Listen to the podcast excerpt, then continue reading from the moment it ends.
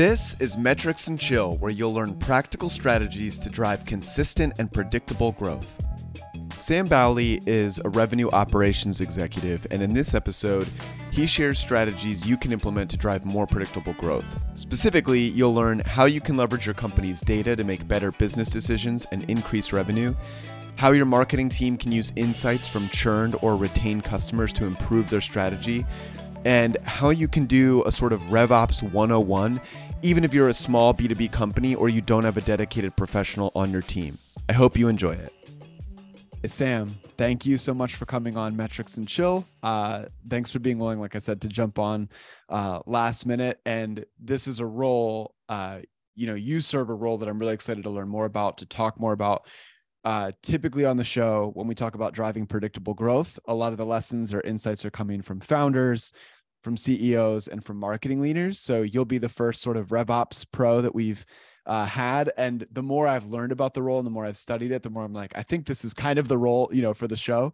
Um, so we, we probably need to get some more folks on. So for those who are unfamiliar, can you give you know kind of the 30 second summary of what what in your mind is the purpose of revops what's the function of the role and what does a good revops leader help uh, companies do yeah thank you so much for having me and uh, it's a great question I think uh, RevOps is one of the is kind of a, a du jour role that's uh, become popular over the last three to five years. And in my mind, RevOps kind of oversees the entire customer lifecycle journey.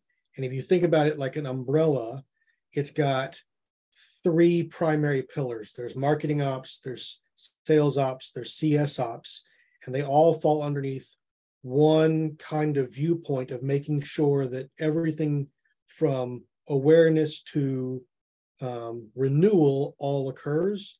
And I think uh, RevOps also has to speak a, a healthy language of finance ops as well. Okay.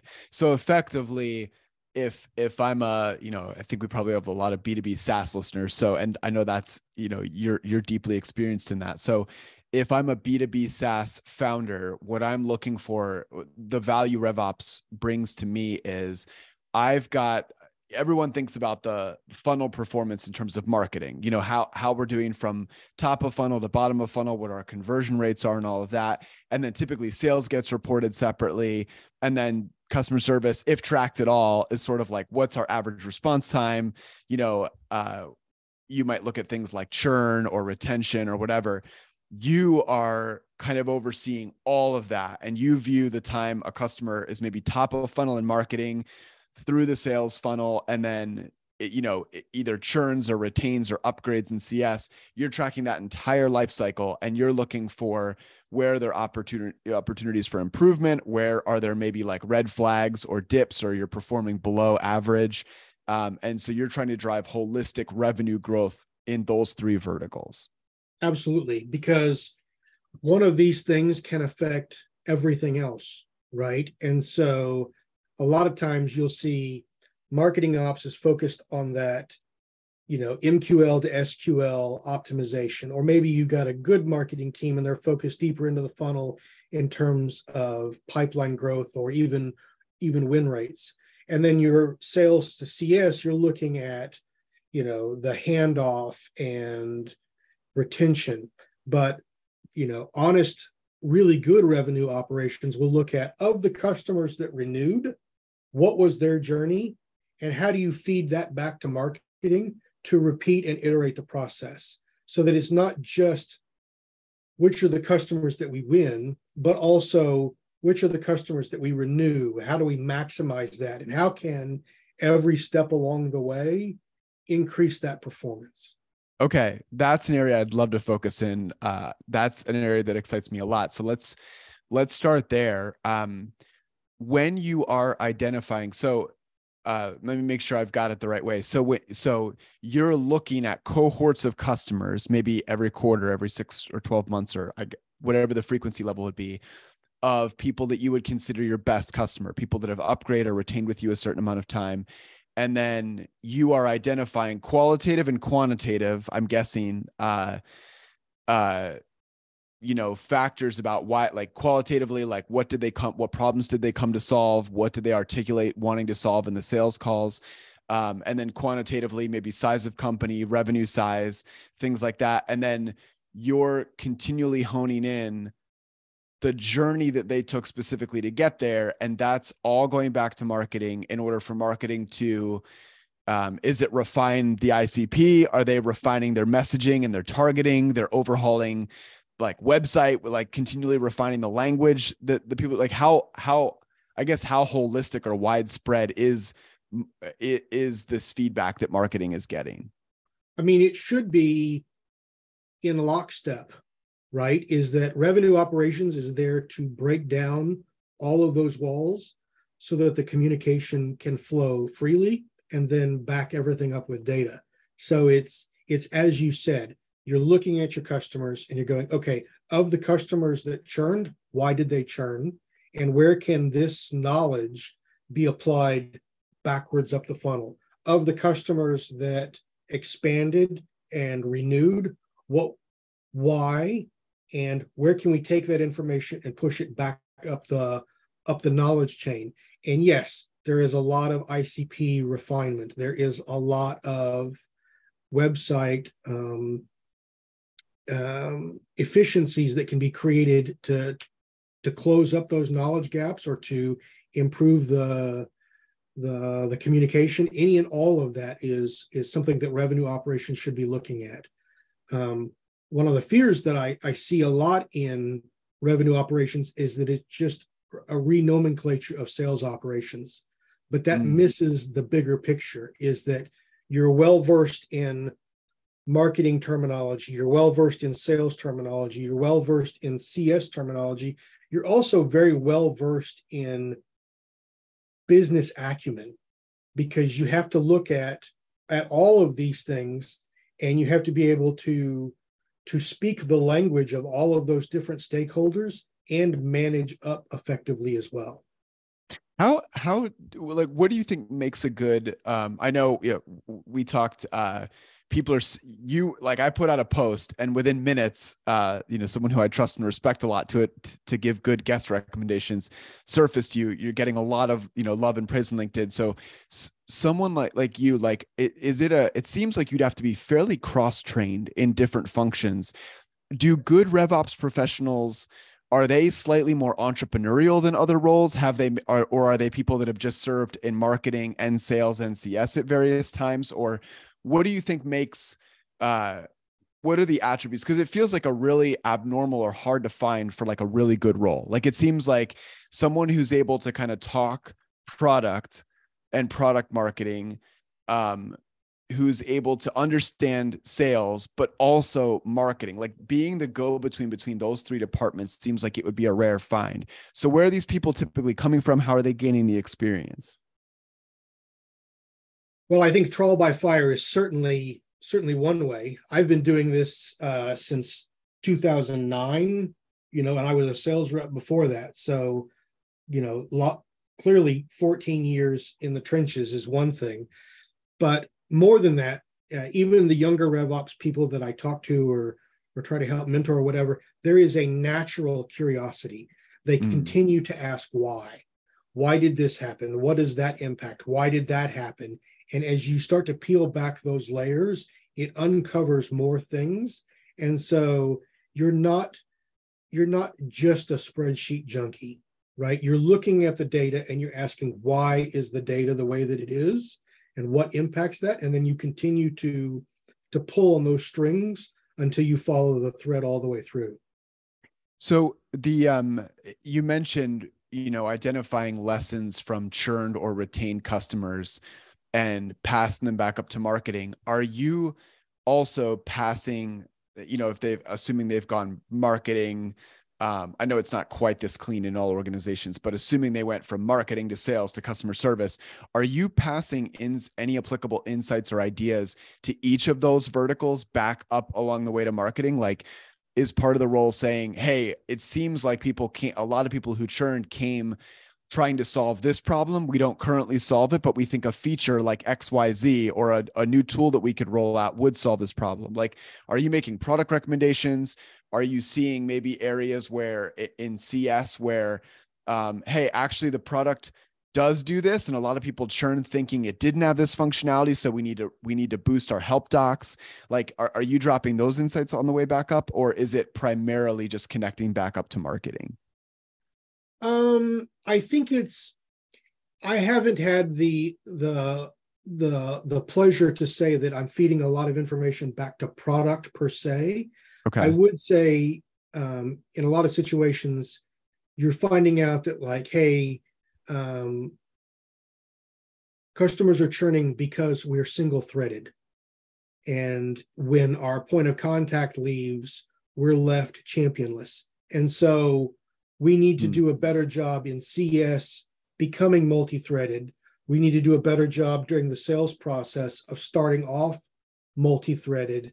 And then you feed that back up to marketing and go, we need to do a little bit more work for air coverage for people beyond just the decision maker. So, you know, we've learned over the course of the recession that finance is more heavily involved.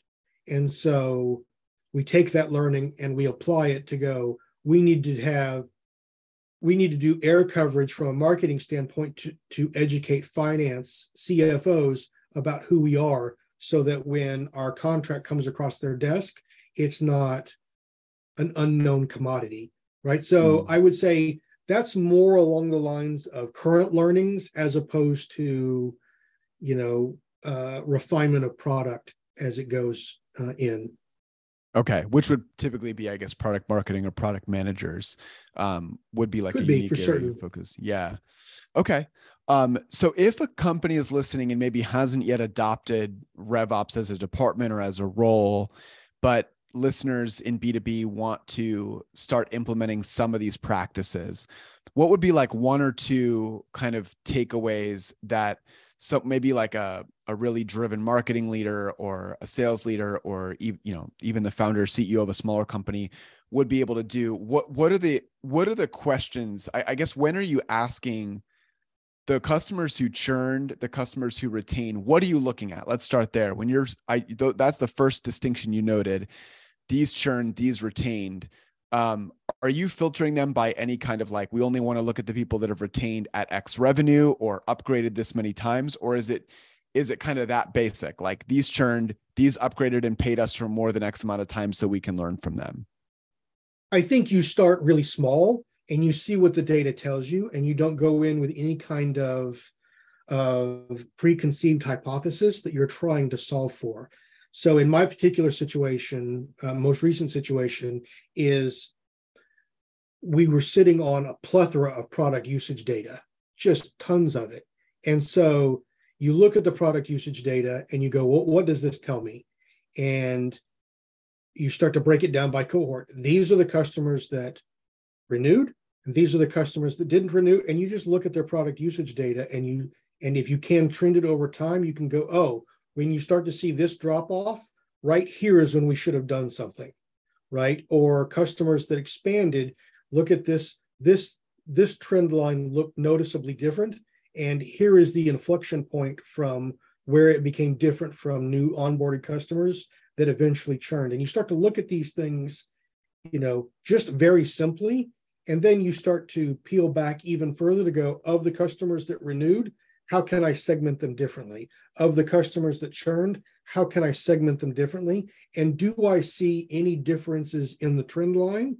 And you take those learnings and you try to piecemeal it into something that you can uh, tell a, a data backed narrative with, and you start to you start to share that knowledge across anybody and everybody that will listen um, and try to to implement change. Especially if you can look at this and go okay you know customers really get their sea legs underneath them after four months of onboarding and that's where we see the inflection point of likely to churn or likely to renew right so what is it about that four month mark that is so critical and you mm. you share that with the cs team to go we we got to be buttoned up by month four or what can we do to get that, you know, onboarding down to to three months instead of four months? Or you feed it back to marketing and go, the customers that renewed and expanded, this was the journey that they came in through. And the customers that churned,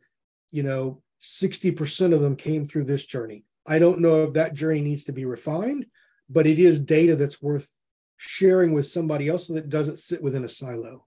Okay. And so you just start small and you just start to to to look for trends and see what you can uncover. Now, obviously, um, I'm already like detecting there's a ton of experience that comes into play to know what questions to ask, to know what threads to kind of pull at as you investigate.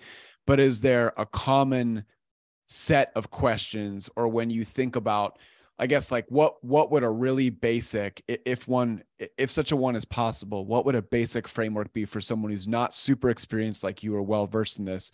Would it be like you know, first decide whether you're looking at retention or churn, look at like so look at the decision point, focus on the decision point. And then what are they what are some common things that they're looking at to, to kind of get at some of those insights? Like what would be some common threads to pull at if someone were fairly new to this and wanted to like explore what might be going on that's causing a churn issue at their company or maybe they want to eh, you know increase retention rate or something? Sure that's a great question. Um, if you if you are still if you're early stage saas you're probably still trying to figure out product market fit if that's the case, I would start to look at things like what industries are common. Maybe you don't have a good industry fit, or maybe you do have a great industry fit. Um, employee size, annual revenue, those are kind of synonymous with each other. Um, it's easier to get employee size than it is to get annual revenue, but um, who was the decision maker? Like, how high up in the food chain did we go when we were selling the product and or renewing the product right? Those are three simple things that if your crm data is the least bit accurate you should be able to get that information and and start to do some rudimentary analysis. You know is my churn happening mostly in the healthcare and my renewals are happening are great in telco? That's something right? Um is my churn happening mostly in under 100 employees and my expansion is happening mostly in over a thousand employees? That's something. Um, am my is my primary point of contact for renewals at director level or higher? And for churn it's manager level or lower? These are simple things that you can find out very quickly to just do you know some some easy analysis to then go back to somebody and go hey look we got to be director level or higher if we want to improve our retention rates, or we should stop focusing on the healthcare vertical, or if we're dead set on the healthcare vertical, maybe we need to change some of our messaging. Like these are all things that can be done. These are questions that are simple to ask and can and can yield very quick turnaround results. Hey, just a quick interruption. In past episodes, you've heard guests give advice like the first step is just like actually measuring and monitoring, right? Which sounds very fundamental, but a lot of companies don't even do that, right? If you ask for like, hey, do you have a monthly kind of report of like what's happening in the funnel? It's like, oh, well, we have this over here and we have this over here and we have the traffic data in GA. So the first thing I think is like build out, you know, a presentation uh, that you're updating every single month. Or it's way easier if you have all this stuff being centralized somewhere and can look at it and I promise that's completely unprompted. We try to book smart B2B leaders and learn how they're driving more predictable growth, and they end up sharing advice like that. And Databox makes it easy to do all of that and more. You can track your marketing, sales, revenue, and CS performance all in one place. It lets you build custom dashboards and view metrics from over 80 tools side by side. You can schedule PDF reports that automatically update your data in real time and send to your team or your clients. You can even set up custom Slack alerts that alert you when you hit your goals or when numbers spike or dip. If you want to try it totally free, just go to databox.com or click the link in the show notes. Okay, back to the episode. Yeah, it's perfect. Thank you. Um, I'm curious how you think about this. Like it's it seems like there's broad, I'm sure there's more than this, but I'm trying to think off the top of my head. There's broad categories of reasons of why people would churn from a product. So one might be you know into like wrong in like i'll say wrong firmographic so wrong industry wrong employee size maybe just not meant for them the other though could be like experienced a bug or like bugs that you know that they didn't articulate or the product lacked what they thought it could solve or they didn't get enough buy-in. Um, so besides those basic ones, how what are some ways that people can determine um, the actual like cause of churn at a company? Uh, my favorite way is to ask. Okay. Right. Is that, and sometimes they won't give you an honest answer and it just is what it is. Like people don't want to hurt your feelings or it's easier to ghost you than it is to, to be confrontational. And that's fine. Like I get it. But if you can survey customers or you can survey ex customers, not anonymously, but like say, hey, look, I'm with the product team. I know you recently churned. We're always trying to make the com- the company better, make the product better. Can we set up a five minute or 15 minute phone call, or will you fill out this five question survey? Or, um, you know, even if the CS team, when they're, or the AM team, or whoever's handling renewals, even if there's a pick list of choices, you know, when they close lost the opportunity, close lost the renewal, is to go, you got to pick one right? Mm-hmm. What was the one? And then you start to bucket it and then you do further diagnostics like anywhere and everywhere that you can that you can capture data that makes you better without making all of your go-to-market team Salesforce admins, I think you have to do it. Right. Yeah. You have to find that balance between, you know, what is enough data to make cogent business decisions and what is too much of an ask of the of your go-to-market team that they're just doing admin work. You find that line, and then whatever you can, you maximize the hell out of it. Right. Okay. That's what you got to do. And how often are you um, looking at like are you doing this kind of continually week in week out as just pulling sample data to kind of continually feed like a trend like a i'm kind of thinking of like a you know line that's continually moving up or down and you have like a you're constantly on the pulse of it are you doing it in cohorts based like every six months or every quarter? Like is is there like a too frequent to look at it and or too infrequent? How how should people think about this? I wish i could say that i looked at it as regularly as i should but a lot of times uh, revops folks um, if they're listening to this will tell you that they get bogged down in a lot of tactical work sure. and and not enough time to do the strategic work that they would like to be doing. Um, I would say that every six months is probably the right frequency, unless there is um, some sort of titanic shift in the business operations. But you need enough, if you're going to feed data back upstream, you have to have enough time for things to change, even if it's just iterate, and then propagate that downstream with more data. So if you're only bringing on, I don't know, 100 new clients per quarter, you have to give those clients time to onboard and potentially renew. And then you look at what happened the last time we made changes. Like you can't measure it too frequently because you have to give it enough time to bake. But if we're looking at trend lines uh, specifically associated with like churn and upsell, I think six months is probably a good, you know, frequency cadence in order to relook at and and make recommendations. Yeah, it makes a ton of sense, especially as you, you know, you mentioned feeding a lot of information back up to marketing. So some of the examples you gave are maybe they take a more strategic ABM approach or they update their go-to-market messaging that they're taking out on paid platforms or social and the website. Like that takes a number of months for that to begin to sink in and, and trickle in. And there's got to be enough data to make it statistically worth it, I guess. So correct. Um, statistically relevant. So um, what is the balance that you're looking at of quantitative versus qual like i know a lot of the stuff you mentioned can be pulled from data tools and things like that. Where does qualitative come into play? Like are you ever is this role ever getting on the phone with customers? Are you listening to sales calls? What do you, what do you think is like the right blend there? I would say that if you're custom if you're comfortable with making calls you should absolutely do that. Uh, listening to customer calls 100% if you've got gong or chorus or something like that you you absolutely need to be listening to to anything and everything that you can just in order to to understand how the customer journey works in general. Um, but outside of that like qualitatively i mean i talk to reps all day every day right? I'm talking to cs teams. I'm listening on on calls. And i go in with the mindset of i'm listening for trends right? Mm. these three cs people said the same thing. What was it? And is that something that i can do do something about?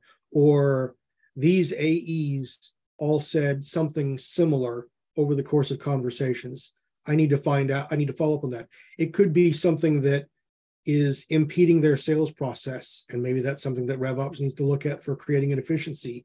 It could be you know a new competitor has has entered the marketplace and that's something that needs to be shared across collaboratively i mean RevOps' job, like my philosophy on RevOps is it's like um, referees in a sports game. If if the game is going well and you don't notice the the referees, that's great, right? But if mm-hmm. that's because they're doing everything in the background behind the scenes that makes everybody else more efficiently and has a great time. Whereas if you're constantly seeing the refs, it slows down the game it becomes terrible to watch, et cetera. Analogy, analogy, analogy, right?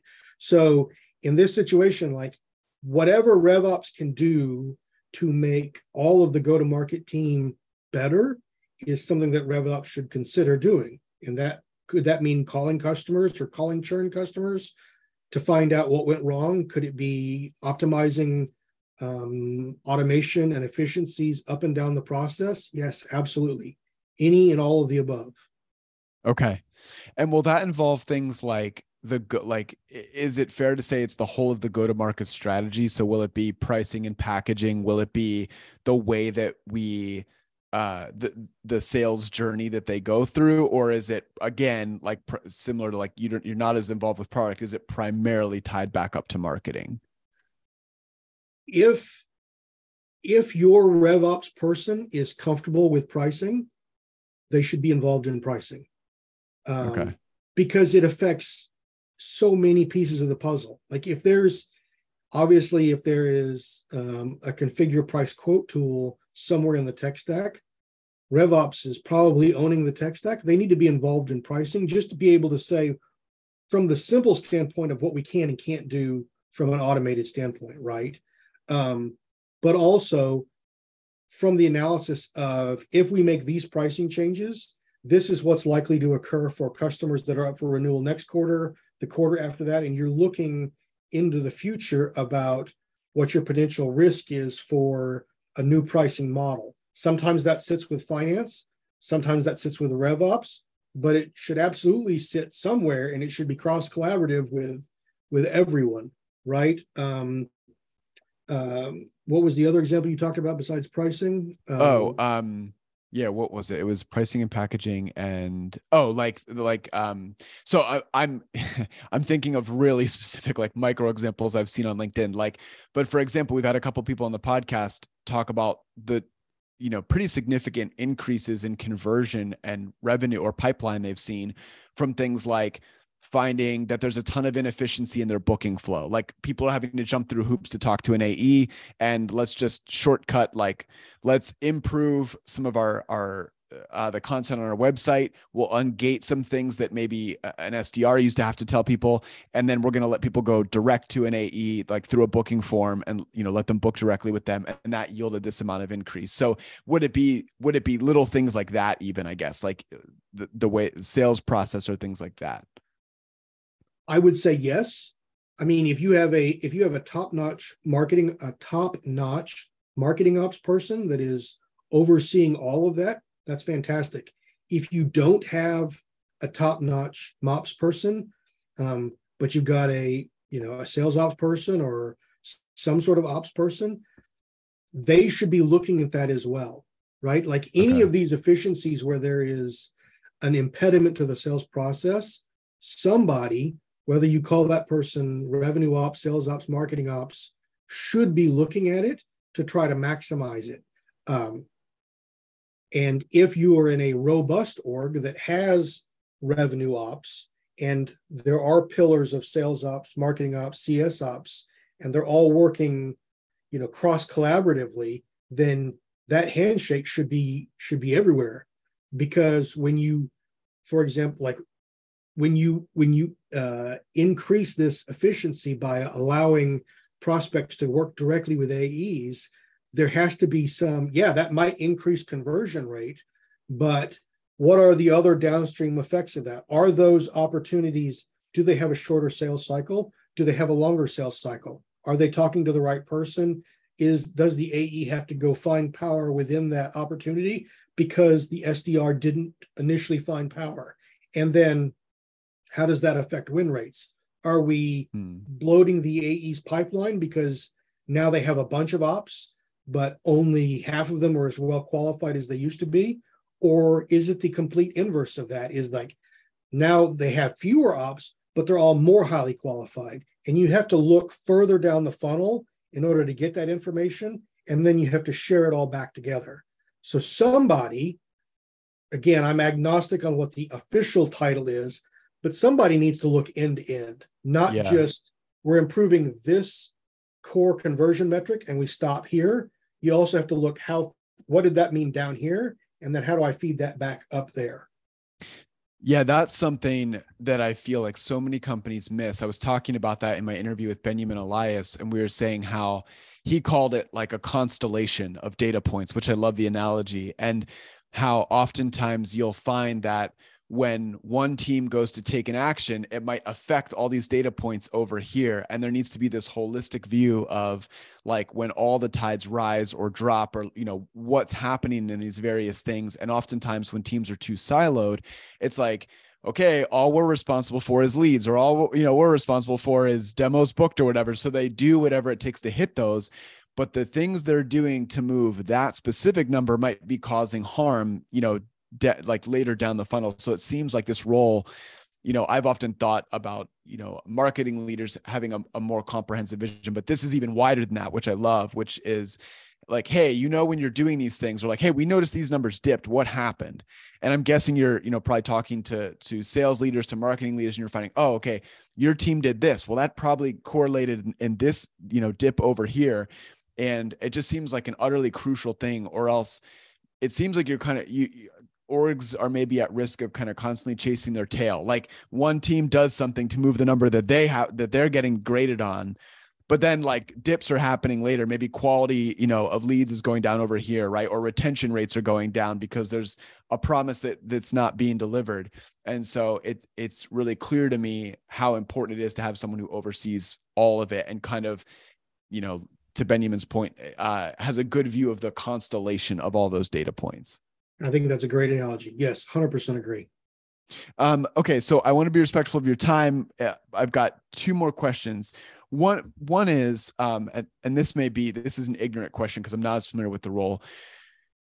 When you're looking, when you're sort of zooming out, and you've got this 30,000 foot view. I, I, mean, I guess you go more granular than that, but when you're looking at, you know, marketing performance, sales performance, CS performance kind of on a continuum and you see how it all fits together, how are you identifying what's good or bad? Like, are you relying on industry benchmarks for that? Are you, is it coming from measuring it against historical performance? Like, I guess what I'm wondering is, how do you how do you know what like when is a number red flagging to you like maybe something's going on in cs in the cs process where hey, this number is lower than we'd like it to be. This is a red flag this quarter or this cohort of six months or this marketing or sales number dipped is are these numbers that you're asking the leaders to report you on and tell you what's good or bad?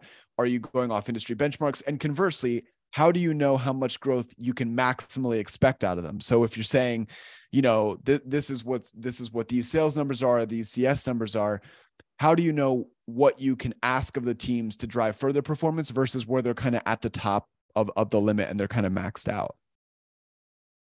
Um, I wish there was one answer that fit the whole question, but a lot of it is it really depends. Um, That's okay. That's an answer we get here a lot from marketers. So, uh, and I would say that, you know, my common, the thing that I fall back on the most is does it just pass the eyeball test? Right? Is like, okay, we know we want to next quarter we or next year we want to grow X percent. Okay. If we want to grow X percent, that means it's a delta of Y from where we finished. And if you build kind of a bottoms up model, that means we need to hire, you know, eight additional sales reps in the first half of the year. Okay. Does that pass the eyeball test? Eight is a lot. Um, and you also have to enable them. You have to have, you have to build pipeline for them. And so you just kind of look at it and go, does it make sense? And mm. you you gauge it from that standpoint first. Um, also, you know, you've been doing this a while, and you can ask some people. It's like, hey, Mr. Sales Rep, it looks like you're juggling 60 opportunities at one time. That feels like a lot.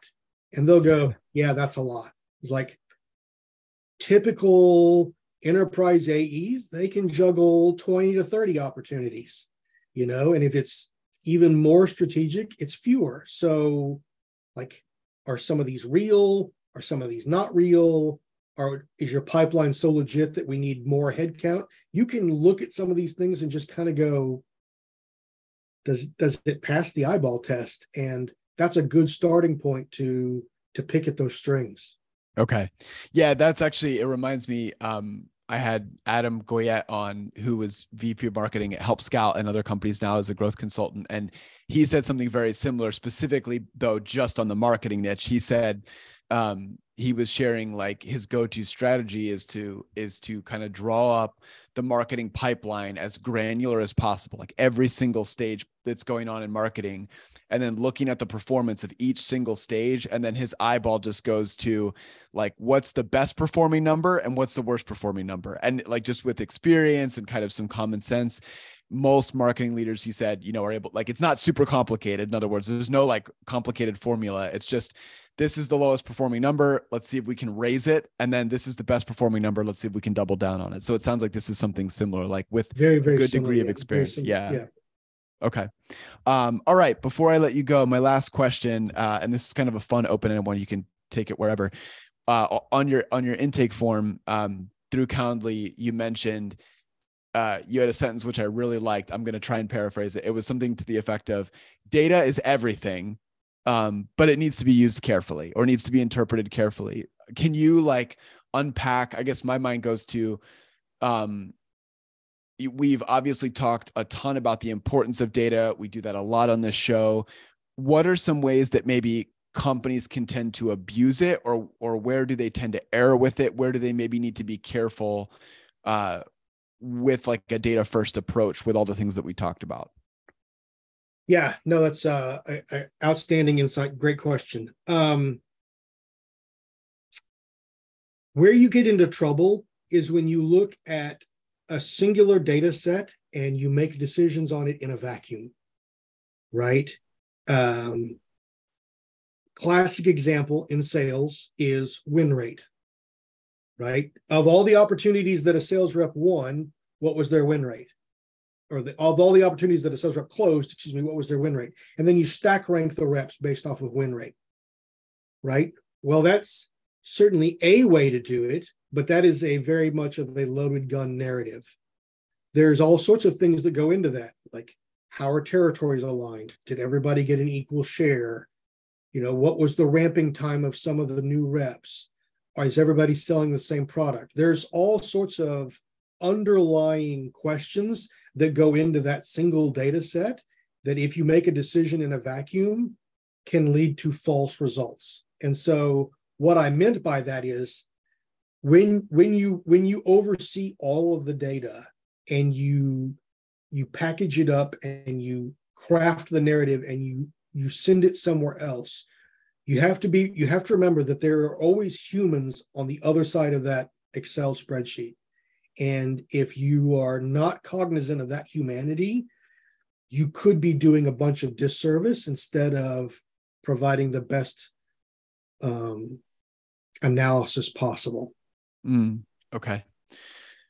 This has been an awesome interview, Sam. Thank you so much for unpacking the role. I feel like, you know, there's a lot of really practical strategies even B2B leaders without a RevOps pro like you are able to kind of go implement or at least like start to think through, uh, you know, when they analyze their data. So thank you for being so generous to share all the insights.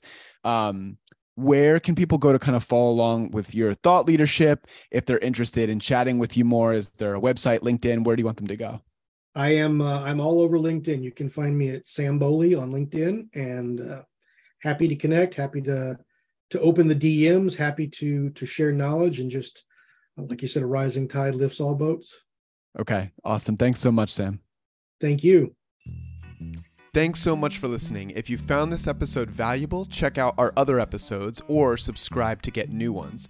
If you want to support the show, we'd love for you to leave a review or share it with someone. And if you want a tool to help you track and improve your business performance, try Databox free at databox.com.